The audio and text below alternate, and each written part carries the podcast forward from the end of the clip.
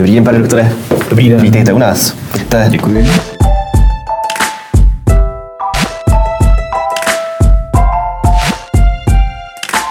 Dobrý den, vítejte u nové epizody pořadu Kapitola.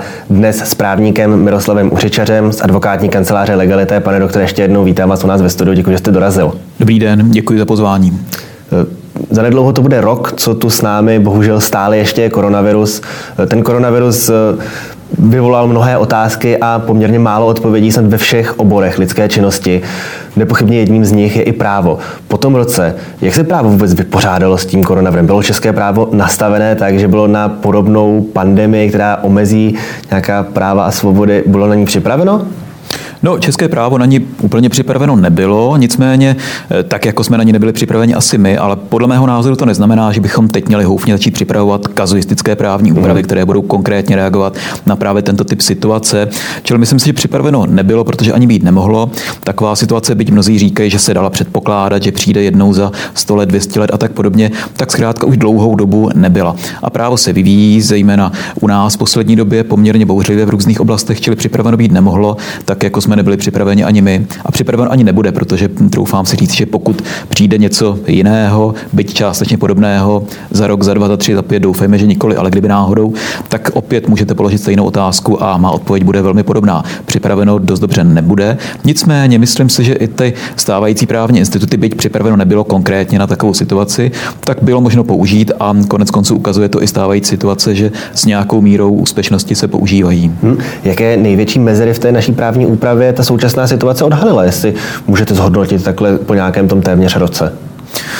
Mezery. Mně spíš připadá, že ta stávající situace odhalila eh, to, že se někteří, právo se utváří pod vlivem politiků a někteří se snaží vytvářet velmi konkrétní kazuistické úpravy. Ty úpravy pak samozřejmě mají tu drobnou chybu, že reagují právě přesně na takový problém, který, který právě je řešen a pak, že se přesune ten problém jenom o trošičku maličko vedle, tak na to už reagovat nemohou. Tak se na to snaží reagovat další, zase kazuistickou úpravou a tím vzniká změť a nepřehlednost. To je bohužel nejenom vliv pandemie, pandemie, ale i předchozí situace. Hmm.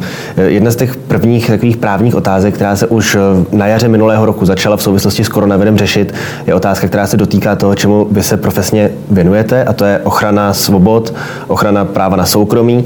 Řešilo se to v souladu s tím, že se tady plánovaly různé trasovací aplikace, typové jako třeba e-rouška. Příkladem mohlo být to, co se dělo v azijských zemích, například v Jižní Koreji, kde doopravdy bylo povinné nechat se sledovat, být trasován plánován a opravdu tam věděli, když například člověk, byli zprávy o tom, když člověk opustil jenom svůj pokoj, že si šel před barák koupit kávu, tak byl hned pokutován za to, že porušil pravidla té národní karantény. Eh, jak to vůbec u nás tedy eh, probíhalo v tomhle tom ohledu? Jaké zde bylo to právo na to ochranu soukromí, na to, co stát vůbec o nás může vědět? Eh, podařilo se to za ten rok udělat tak, že ty práva, která my máme, ústavou garantována, jsou nějakým způsobem stále chráněna? Nebo zde platí to, že eh, ta práva na nějakou ochranu veřejného zdraví a šíři, zabrání šíření té pandemie nějakým způsobem v tuto chvíli nadřazeno i té ochraně soukromí a může být nějakým způsobem prolomena? Ano, děkuji, to je velmi, velmi komplexní otázka. Já jsem rád, že jste použil i ten asijský příklad, konec konců a asi ten, nej, nejdrsnější je příklad z Číny, eh, kde opravdu člověk je sledován na každém kroku a eh, jeho dění a jeho, jeho aktivity jsou vyhodnocovány nějakým způsobem. Nicméně to je právě otázka nejen právní, ale i tak trochu politická. Mm. Zda to, či ono chceme nebo nechceme. Vy jste se ptal, jestli soukromí, eh, naše soukromí každého z nás je nadále garantováno. Samozřejmě je. Nedošlo ke změně základních lidských práv, jak jsou zaručena listinou základních lidských práv a svobod. Eh, tam jsou dále obsažena všechna tak, jak byla dřív, i včetně práva na ochranu soukromí. Ale většina z těch práv není úplně bezmezná. Čili ta práva, včetně práva na ochranu soukromí, lze omezit eh, v míře, která je potřebná a která je přesně stanovená zákonem. U nás bohužel docházelo k pokusům eh, zasáhnout do práva na ochranu soukromí a nejsou to jen pokusy, které by souvisely se stávající pandemí, bylo to i dřív a bude to, eh, obávám se, i, i nadále. Eh, zasáhnout do nich způsobem, který úplně neodpovídá ani platné právní úpravě, ani rozhodovací praxi, například Soudního dvora Evropské unie, Evropského soudu pro lidská práva a včetně i našeho ústavního soudu České republiky. Ty pokusy tady byly a, a budou i nadále. Vy jste se ptal, které právo je nadřazeno. Eh, já bych rád řekl, že právo na ochranu soukromí by mělo být nadřazeno všem ostatním, samozřejmě, ale v praxi dochází ke eh, konfliktům mezi, mezi eh, různými právními instituty. To je poměrně klasická situace a v takové situaci je nutno vyhodnotit, který z nich převáží a současně do jaké míry. Čili je třeba přesně specifikovat účel, pro jaký účel bude zasaženo do toho či onoho, onoho práva, což se týká i práva na ochranu soukromí.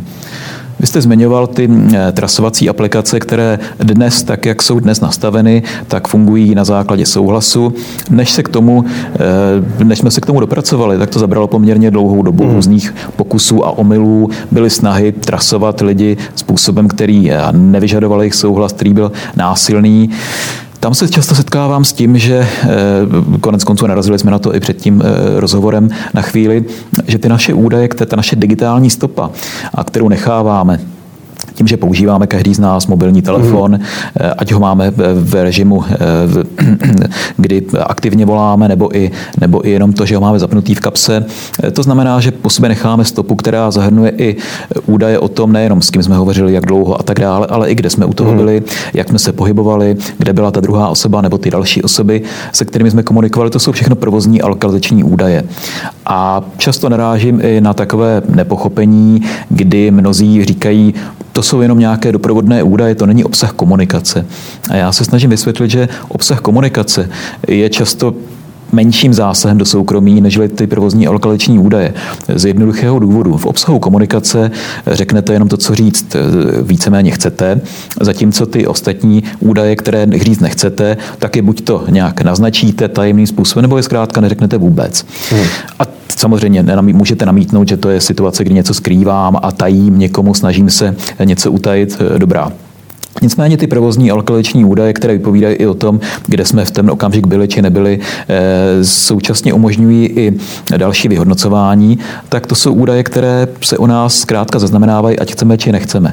A právě proto jsou minimálně podle i názorů Českého ústavního soudu i Soudní dvora EU na stejné úrovni jako obsah komunikace jsou i ostatně stejně chráněny. Mm i našimi právními předpisy a já si troufám říct dokonce, že jsou, že jsou představují daleko větší zásah do našeho soukromí z jednoduchého důvodu. Zatímco na základě obsahu komunikace vás budu vyhodnocovat poměrně obtížně, tak z provozních a alkaličních údajů to učiním relativně snadno, dokonce hmm. i strojově. Umím je hodit do stroje a zpracovávat na základě jednoduchých pokynů a zjistím z nich, kde se pravidelně pohybujete, zjistím, v kolik ráno vstáváte, s kým jste v kontaktu a ještě o půlnoci eh, patrně to bude někdo vám blízký, pak, když si s ním takhle píšete nebo voláte pravidelně, zjistím i, jestli chodíte v pátek večer nakupovat na kraj města a tudíž jste rodinný typ, nebo naopak si voláte taxíka z centra města nad ránem a mm. o víkendech a tak podobně. Zjistím, a kam cestujete, eh, jestli cestujete eh, na dovolenou autem eh, k nejbližšímu rybníku, anebo, nebo lítáte letadlem několikrát do roka, zaležovat si do Aspenu a, a tak podobně. Zkrátka tohle všechno jsou údaje, které vás i zatřídí do nějaké příjmové skupiny, zatřídí vás i do toho, kde asi pracujete, pokud eh, lítáte takhle dvakrát, třikrát do měsíce, ano, vím, v dnešní době se létá obtížněji než dřív, ale myslím, že ta doba zase pomine, tak můžu vytušit, kde asi pracujete a tak dále. A to jsou všechno údaje, které velmi snadno si eh, vyfiltruju, zjistím, s kým jste v kontaktu a velmi snadno zjistím i ten váš kontaktní, eh, ty vaše kontaktní osoby a u nich zjistím podobné údaje. Mm-hmm. Samozřejmě spousta lidí může namítnout, no dobře, já nedělám nic špatného, nepáchám nic, nic nekalého, tak ať se to o mě zjistí ti, kteří na to mají právo. A já říkám, ano, to samozřejmě ano, ale zaprvé musím definovat, kdo, jsou kdo na to má právo, právo a za druhé i pro jaký účel tomu tak je. E, respektuji i názor, podle kterého Někteří lidé říkají, kdo by mě sledoval, ať si o mě ví každý, kdo chce, co chce. Dobrá, takový názor klidně nech si ti lidé mají. Existují i lidé, znám lidi, kteří takový názor nemají, mají opačný názor a své soukromí si chrání. No a tihle, kteří si ho chrání, musí mít podle mého názoru právo za prvé vědět o tom, co se z jejich údaje děje a za druhé si je opravdu chránit. To znamená neumožnit to zpřístupnění. Když jsem hovořil o těch lokalizačních údajích, tak Eh, asi nemohu nezmínit eh, několik rozsudků Soudního dvora mhm. Evropské unie, ve kterých jak generální advokát Soudního dvora, tak následně i Soudní dvůr konstatoval, že právě to plošné schromažďování provozních a lokalizačních údajů, ke kterému dochází v celé Evropě, vyvolává v mnoha lidech pocit nepřetržitého sledování. Mm. Protože tím, že to je uchováváno v některých zemích stále ještě na základě data retention směrnice až dva roky zpětně, u nás jenom 6 měsíců pro účely přesně vymezené, tak je možno zjistit, kde jste byl před, u nás tedy před těmi pěti měsíci a, a, a několika dny, přesně kde jste se pohyboval a tak dále, což ani vy sám už asi nevíte. Mhm. Je v současném nastavení českého práva vůbec možné dosáhnout tedy něčeho podobného, jako bylo v té Ázii, tedy ty lidi prakticky donutit k tomu, aby byli sledováni, kdyby se tedy například ještě více pak jestli je to vůbec možné, ještě zvýšil ten počet nakažených, zvýšil se počet lidí v nemocnicích, přišlo se k nějakému úplně nejtvrdšímu možnému režimu toho lockdownu. Bylo by vůbec možné tady toto do toho zasáhnout tak, aby například mobilní operátoři nebo třeba i banky, údaje z toho, kde se platilo kartou nebo vybíralo, aby to bylo předáváno, tak aby vlastně byla kontrola nad tím, že ty lidé opravdu ten režim dodržují. Nebo je to stále něco, co i kdyby se ta situace rapidně zhoršila, bylo pořád na eh, bázi nějaké dobrovolnosti? Při stávající právní úpravě si troufám říct, že to možné není. Že to možné není a je to možné na základě dobrovolnosti, protože je vymezeno zatím ještě stále, kdo má mít hm, přístup k našim provozním alkalečním údajům, i včetně údajů z těch bankovních karet, protože jsou typicky dva nejčastější zdroje údajů o, o našem chování, o naší poloze platíte kartou, v dnešní době jste k tomu i nabádáni, abyste platili více bezkontaktním způsobem než, než hotovostními penězi a současně používáte eh, telefon nebo mobilní nebo jiný komunikační přístroj. Takže tyto dva typy údajů jsou často nebo jsou nejsnadněji použitelné, ale i zneužitelné. Vy jste hm, použil už několikrát to porovnání s některými azijskými zeměmi. Samozřejmě pak, že by se situace u nás, myslím politická, posunula tak, že by existoval zájem na tom změnit právní úpravu a přitvrdili pro určité pevně dané eh, situace nebo pro určité kategorie údajů a jejich účely využití, tak to by samozřejmě určitě do určité míry možné bylo. Otázka je, nakolik by to kolidovalo se základními lidskými právy a nakolik by ten zásah byl možný, ale to jsme v rovině spekulací, které asi eh, bychom nedobrali konce, pakliže bychom neřešili konkrétní situaci. Čili troufám si říci, že za současné situace to možné není a to, eh, myslím, za současné situace právního řádu České republiky, ale i širšího právního rámce rámce eh, Evropské unie, již jsme součástí. Hmm. Nakousli jsme tady ochranu těch eh, osobních údajů, což je téma, které se teď v současné době také hodně řeší. Řešilo se v souvislosti s eh, tím rezervačním systémem, který je zde pro očkování. Ten systém je outsourcován státem od soukromé firmy a když ještě byl používán čistě pro rezervace toho antigenního testování, které od nějakého 18. prosince bylo státem propláceno, tak se zjistilo, že mimo jiné, že ty osobní údaje, které do toho člověk zadává, včetně tedy jména, adresy, rodného čísla, že jsou poskytovány i třetím stranám, i zahraničním subjektům, například za marketingovými a podobnými účely.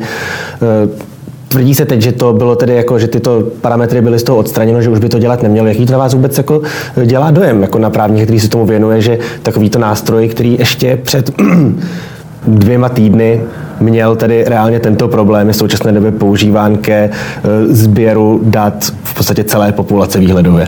Popravdě nějak zvlášť mě to nepřekvapuje a troufám si říci, a nechci, abych vypadal cynicky, ale že k podobným situacím bude docházet i do budoucna nepochybně.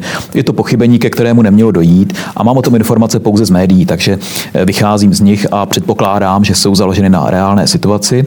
Co mě na tom zaujalo nejvíce je, že se poměrně hodně řešila ta otázka, komu byly předávány a za jakým účelem, ale já tam vidím dva základní problémy. A první byl v tom, proč tam vůbec bylo vyplňováno, proč bylo požadováno takové množství různých kategorií údajů. To je otázka, kterou zmínil eh, kolega eh, Jan Bobořil z eh, organizace Juridicum Remedium, která je, což je člověk, který se dlouhodobě zabývá ochranou osobních údajů a velmi aktivně se tomu věnuje. A ten zkoumal, jaké kategorie údajů jsou takhle požadovány. Podle jeho názoru mnohé z nich byly zcela nadbytečné. Čili to je to úplně primární. Pak, když definuji účel, pro který mám požadovat, zde to byla rezervace očkování, pro který mám požadovat nějaké údaje, musím vymezit, které údaje jsou potřebné. A to znamená na základě i zásady minimalizace údajů podle obecného nařízení GDPR eh, další údaje nevyžadovat a nespracovat, protože k tomu není důvod. A troufám si říct, že pakliže by opravdu ty údaje byly limitovány na to nezbytné, tak ten druhý problém, to znamená to předání, ke kterému pakliže k němu došlo, tak k němu nejspíš dojít opravdu nemělo a je, je velký otazník, a proč k tomu došlo, jakým pochybením a jak bude případně sankcionováno Bill. Tak si troufám říct, že ten druhý aspekt by nebyl tak závažný, protože ty údaje, které byly předány, by byly, by byly poměrně limitované. Navíc pro marketingové účely asi tušíme, že u toho očkování člověk mohl zadávat i různé eh, kontraindikace a tak podobně, údaje o svém zdravotním stavu, čili to všechno se mohlo možná předávat a zneužít i způsobem, který si nikdo z nás nepřál. Mm-hmm. Dám se na takovou praktičtější věc. Mluvili jsme se tady o ochraně soukromí, ochraně osobních údajů. Nabízí české právo nějaký mechanismus toho, jak se účinně bránit tomu, když například někomu se opravdu nelíbí tedy eh, to, že jeho údaje jsou někde schromažďovány, že někde sledovány, jestli například jako institut práva na požadování vymazání těch údajů z nějakého registru nebo z nějaké databáze. A co vlastně člověk v tuhle situaci má dělat? Pokud eh, třeba i, jak jste zmiňoval, že lidé se často vůbec neuvědomují, jaké údaje o sobě někde eh, poskytují, tak jestli když si třeba po shlednutí tohoto rozhovoru uvědomí, já vlastně nechci, aby tady někdo věděl, kde jsem se pohyboval, je možnost s tím něco dělat a řešil někdo vůbec v tom uplynulém roce tyto, tyto otázky? No ano, to má dvě roviny. Jednu tu soukromoprávní a druhou veřejnoprávní. To je soukromoprávní, ona není ryze soukromoprávní, ale z velké části ano. To řeší obecné nařízení o ochraně osobních údajů. Otázka je, za to neřeší způsobem až příliš extenzivním, to znamená způsobem, který naopak ukládá podnikatelům eh, velmi, eh, velmi rozsáhlé povinnosti, aniž by tam byl zcela přínos na straně toho subjektu údajů, na straně toho člověka, jako jsme my, eh, protože je mnohdy otázka, zda všechny ty informace, které povinně správce eh, osobních údajů poskytuje subjektu údajů, zda jsou nezbytné a zda ten subjekt opravdu je eh, čte a zaznamenává. Nicméně to, co zmiňujeme a to, o čem mluvíme tady v tomto rozhovoru, je spíš ta veřejnoprávní rovina a já s velkými obavami sleduju to, že oč více se ukládá břemeno v rámci ochrany osobních údajů na primárně soukromoprávní a zpracovatel a správce, o to více naopak eh, orgány veřejné moci se snaží získat přístup k našim údajům. To jsou údaje, ať už jsou to ty provozní a lokalizační údaje z telekomunikací, nebo údaje o našich bankovních kartách a tak dále. A zatímco u těch prvních samozřejmě můžete říci, že něco si nepřejete a pak, že není nějaký reálný důvod, který mm. přebije ten váš, to vaše přání, tak nebudou dále zpracovávány v té veřejnoprávní rovině, kdy nějaké zpracování je povinně uloženo zákonem, tak tam dost dobře nemůžete říct, že nechcete, aby byly zpracovávány. A měl byste mít právo, které se vyvinulo právě u toho institutu provozních a lokalizačních údajů v některých, ne ve všech případech, vyvinulo se na základě judikatury. Měl byste právo být informován o tom, že ty vaše údaje někdo vyžádal a pro jaký účel a mhm. případně mm. pak byste mohl napadnout to, že byly takto vyžádány. Nemusíte to dělat, nikdo vás tomu nenutí, tak je tomu v případě vyžádání údajů orgány činnými v trestním řízení, kdy máte následně, následně máte povinně být informován o tom, že takto vaše údaje byly vyžádány, eh, abyste mohl případně to i eh, napadat a zabývat se tím dál, pokud se domníváte, že byly vyžádány neoprávněně. Nicméně v mnoha situacích eh, jiných, než jsou ty orgány činné v trestním řízení, které ano, uznávám, nejsou tak četné, ale existují a zákony umožňuje. Takové to právo dnes nemáte. Myslím si, že by mělo být eh, bez výjimky samozřejmě eh, v situacích a v době, kdy už je to možné. Pak, když se vaše údaje bude zajímat zpravodajská služba, pak asi rozumíme, hmm. že vám to i hned neřekne, ale pokud pomine to riziko nebo ten důvod, pro který se o ně zajímala, tak by vám je měla sdělit. A otázka je vždycky poměřovat to, pro jaký účel a kdo je oprávněn eh, si údaje vyžádat, což jsme tady už říkali. Takže když jsme diskutovali, diskutovali nedávno otázku toho, jestli hygienická služba by měla mít přístup nebo mohla mít přístup k našim údajům, tak paradoxně podle návrhu zákona, který stále ještě eh, je a v tomto znění předložen, tak by ti hygienici získali přístup k údajům ve větším rozsahu, nežli například orgány činné v trestním řízení, což mně přijde jako dosti absurdní. Uh-huh. U těch hygieniků, když si vezmeme ten klasický příklad toho trasování, nějaké té chytré karantény, která tady byla, eh, je člověk opravdu povinen tedy eh, v případě, že je vytrasován, sdělovat tedy to, kde se v uplynulých 7, 72 hodinách pohyboval, s kým vším se setkal. A jsou tam nějaké sankce za to, když prostě řekne, podívejte, já vám prostě nechci říkat, s kým se potkávám, nechci říkat, kde jsem byl. Eh, jak je to v tomhle? Hrozí tam nějaká sankce za, to, za tu nespolupráci? To ano, to hrozí, protože to může předůst až do té trestně právní roviny šíření, šíření, šíření eh, nakažlivé mm. lidské choroby je i trestný čin, a to i nedbalostní šíření. Ale právě na tomhle se dá ukázat krásně eh, ta absurdita, protože eh, právě to nedbalostní šíření nakažlivé lidské choroby je trestným činem, který, který mm, nebyl vyhodnocen jako tak závažný, aby pro něj mohli orgány činné v trestním řízení vyžádat si na základě mm. paragrafu 88a trestního řádu pro, pro znalce vyžádat si provozní alkalizační údaje. Čili pak, když šíříte nakažlivou nějakou lidskou chorobu z nedbalosti, jedná se o trestný čin, můžete za něj být potrestán, ale pro šetření tohoto trestného činu si orgány činné v trestním řízení nemohou vyžádat vaše provozní alkalitiční údaje. Například ta hygienická služba by si je mohla vyžádat i pro právě takovéto šetření, což mi přijde jako dosti absurdní, protože hmm. asi cítíme sami, že ten zájem orgánů činných v trestním řízení by měl být eh, možná silnější než zájem hygienické služby. Hmm. Posuneme se do ještě jiného tématu, které je v současné době aktuální, už jsme trošku nakousli, je to to očkování, kde se opět ukazuje i pro lajka velký ten střed práv a povinností. Očkování je koncipováno v Česku jako plně dobrovolné. Vyskytuje se tady poměrně silná skupina lidí, kteří na jedné straně se odmítají očkovat za jakoukoliv cenu, pak jsou zde lidé, kteří by se očkovat chtěli ideálně i hned a bohužel tedy v tom pořadníku nejsou na žádném prioritním místě, ba přímo naopak jsou úplně na samém chvostu. Eh, má to očkování tak, jak je, plně dobrovolné, je vůbec eh, možné pokládat ho za efektivní, pakliže tedy uvážíme tu klasickou nějakou epidemiologickou poučku o tom, že čím vyšší je ta proočkovanost populace, tím více snižuje eh, riziko toho živelného šíření té choroby. A e, jsou zde očkování, která jsou povinná, některá ta dětská, kde jsou tam tedy výjimky, například kvůli zdravotnímu stavu toho dítěte nebo rozložení té kombinované vakcíny. E, je ten přístup zvolený na tu koronavirovou vakcínu, jaký teď v současné době je, tedy plná dobrovolnost na základě nějakého pořadníku, je to ideálně zvoleno, aby to chránilo jak to veřejné zdraví, jako nějaký zájem, tak i ty práva těch lidí? No, já nejsem lékař, imunolog, epidemiolog, mm. eh, hygienik, eh, nedisponuju vzdělání v tomto oboru a naopak mám určitou pokoru nevyjadřovat se k oblastem, který nerozumím, mm. čili vyjádřím se z té právní, což mnozí teda nemají, přiznejme si, vyjádřím se z toho právního hlediska. Z právního hlediska je důležité to, co jste řekl, toto očkování není povinné, nebo minimálně v dnešní době není povinné. Některá jiná očkování povinná jsou a u nich se eh, vykrystalizovala za posledních několik let eh, právní úprava, nebo pardon, ano, právní úprava úprava také, právní úprava náhrady újmy za škodu, způsob, za náhrady za újmu způsobenou e, případně eh, očkováním, protože to se může stát. Mm. A současně se vykrystalizovala i eh, judikatura v tom směru, e, co se dá nebo nedá činit těm, kteří očkování povinné odmítnou. Ale tady jsme v jiné rovině. Toto očkování minimálně zatím povinné není. A to, jestli bude nějaké očkování povinné nebo nebude, ať už ta, která jsou už dneska jako povinná koncipována, to je otázka částečně odborná, eh, odborná myslím lékařská, částečně právní a částečně politická. To jsou tři aspekty, ke kterým dospěl i eh, ústavní soud ve své, ve své rozhodovací praxi.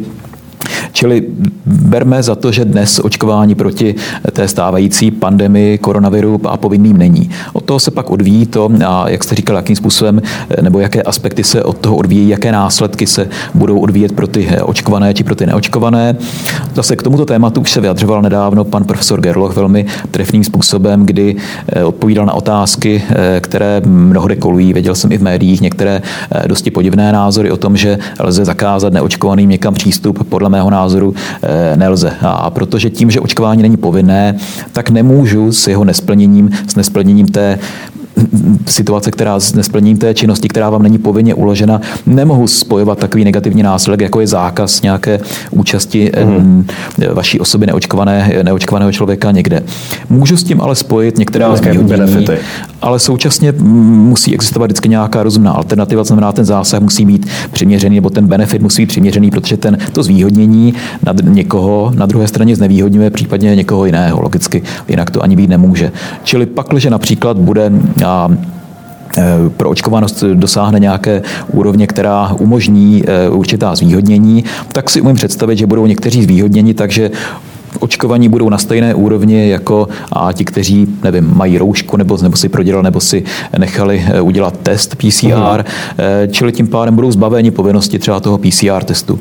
Eh, ale ty, kteří, ti, kdo se očkovat buď to nechtějí z jakýchkoliv důvodů nebo nemohou, tak jim nemůže být vnucováno povinnost, která neexistuje jako právní povinnost, aby se očkovali a může se jim říct dobrá, tím pádem absolvujte test, který sám jsem ho absolvoval, takže vím, že není to nic příjemného, ale není to zásad zásah do vašeho do vašich práv natolik závažný, aby vás omezoval. Čili budete mít alternativu a nebudete se chtít očkovat, nebo nebudete moci. Sám znám několik osob, které zkrátka nemohou, i kdyby chtěli hmm. ze zdravotních důvodů, různých kontraindikací, no tak tím pádem budou mít možnost dosáhnout téhož vstupu na nějakou akci nebo něčeho podobného, pakliže absolvují třeba ten test Hmm.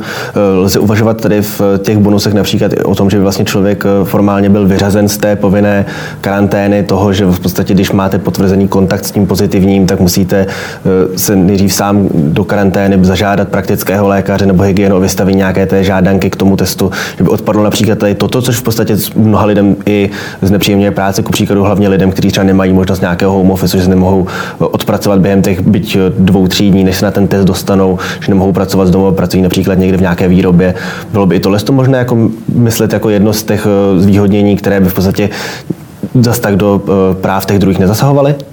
Ano, umím si to představit. Současně je nutno odpovědět otázku odbornou, kterou já si odpovědět netroufám. Zda opravdu ten, ta naočkovaná osoba eh, nemůže dále šířit virus. Mm. Zdá se podle některých názorů odborných, eh, podle mnoha, tedy že eh, tomu tak úplně není, že ta možnost je nižší, ale není úplně vyloučena. Nicméně, jak jsem říkal, prvé tohle přenechám odborníkům z jiné oblasti, než z oblasti práva. Takže obecně si to představit umím, že takovýto následek, takové to zvýhodnění, to znamená, nebudete mít povinnost, a, a já jsem zmiňoval a ten, ten vstup, to znamená, vstoupíte bez PCR testu, zatím, za, testu, zatímco ostatního budou mít povinně absolvovat, tak stejně tak i karanténu. Budete zbaven téhle povinnosti. Umím si představit, že tohle bude právě nebo může být následek, který z právního hlediska je pro mě akceptovatelný. Hmm. A poslední věc, která mě napadá, je otázka cestování, která je v této souvislosti hodně často řešena.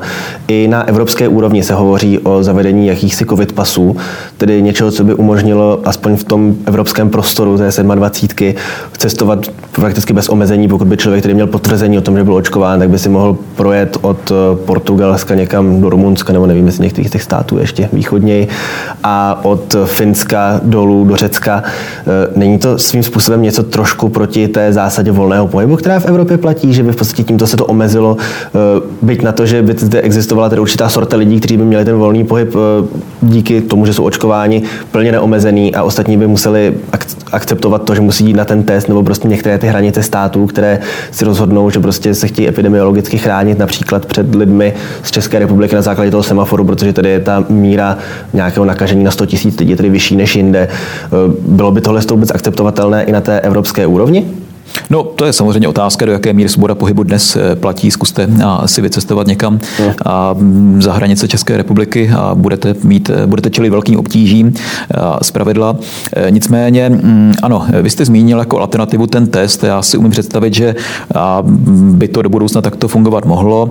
Samozřejmě za podmínky, že ti, kteří nebudou očkováni, ať už protože nemohou nebo, nebo nechtějí z nejrůznějších důvodů, tak budou mít nějakou alternativu. To znamená, nebude a priori zakázán neočkovaným osobám vstup do země nebo do zemí, zejména ne v rámci Evropské unie, kdyby měla platit nějaká míra svobody a pohybu mezi zeměmi, eh, ale současně bude možnost, aby ten, kdo nechce, tak buď to absolvoval test nebo karanténu, zkrátka nějakou náhradní možnost, která mu úplně eh, ten eh, úplně přístup nezaka, ne, neznemožní.